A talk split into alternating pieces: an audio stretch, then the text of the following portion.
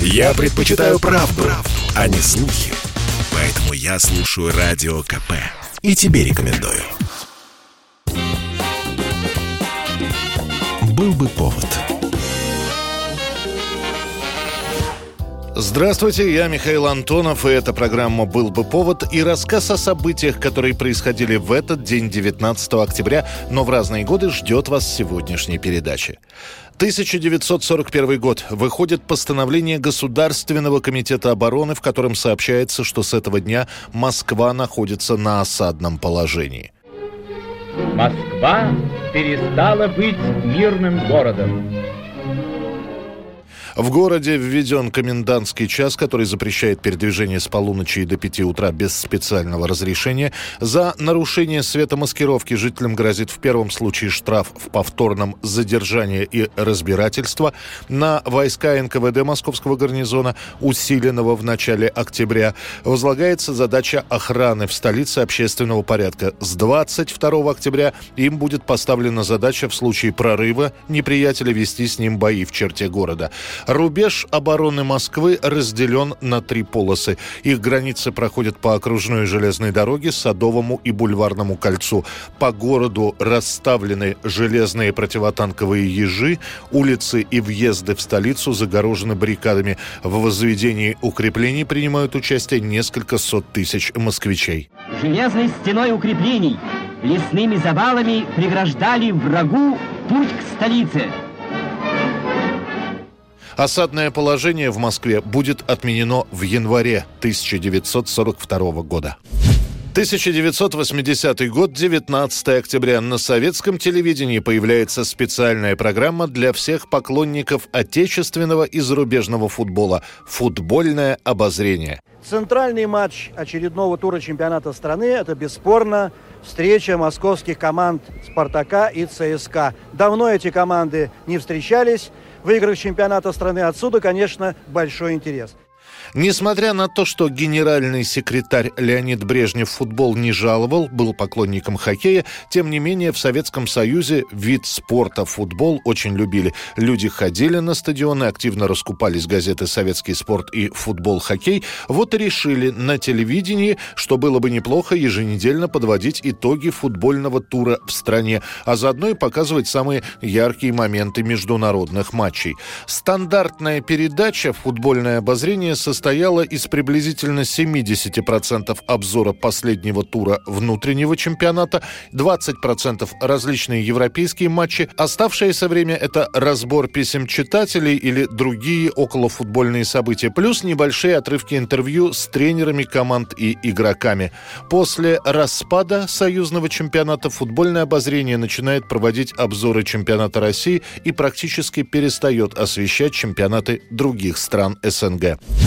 1987 год. Советских граждан это не касается, но даже у нас в стране сообщается о том, что 19 октября происходит чудовищное банковское падение мировых котировок, которое войдет в историю как «Черный понедельник» или «Финансовый кризис 87 года».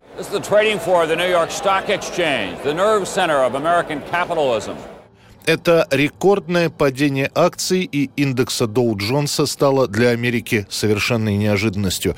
Начиная с президентства Рейгана, экономика США росла, и видимых причин для обвала не было. Уже после экономисты стали анализировать ситуацию, и прозвучали такие мнения, что падение спровоцировали сами биржевики, которые стали проводить в разы больше сделок, а и рынок с ними просто не справлялся. Сначала начались небольшие сбои в котировках, которые после привели к тому, что весь финансовый сектор США начал резкое падение. И снова, как во времена Великой депрессии, часть брокеров разорилась, было приостановлено государственное строительство, в магазинах появились пустые полки, так как на фоне экономических новостей, не самых радостных, люди стали массово скупать продукты.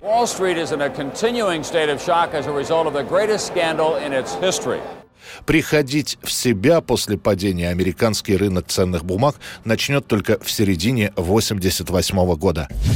1812 год, 19 октября. С голодающей армией Наполеон покидает Москву.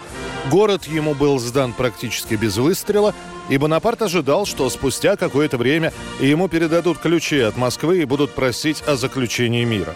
Однако русская армия не спешила начинать переговоры, предоставив город неприятелю, которые первые несколько недель мародерствовали и пьянствовали, а дальше а дальше была неопределенность. Чтобы как-то поддержать боевой дух великой армии, император постоянно устраивал смотры и парады своих войск в Кремле – а после пришло сообщение о том, что войска наполеоновского маршала Мюрата разбиты под Тарутино. Бонапарт понимает, что провел в Москве слишком много времени и приказывает трубить общий сбор. «Идемте на Калугу, и горе тем, кто попадется нам на пути. Главная ставка будет перенесена в преддверии Калуги, где армия станет на бивуаках». Итак, пробыв в Москве 35 дней, Великая армия 19 октября начинает свой исход из Первопрестольной.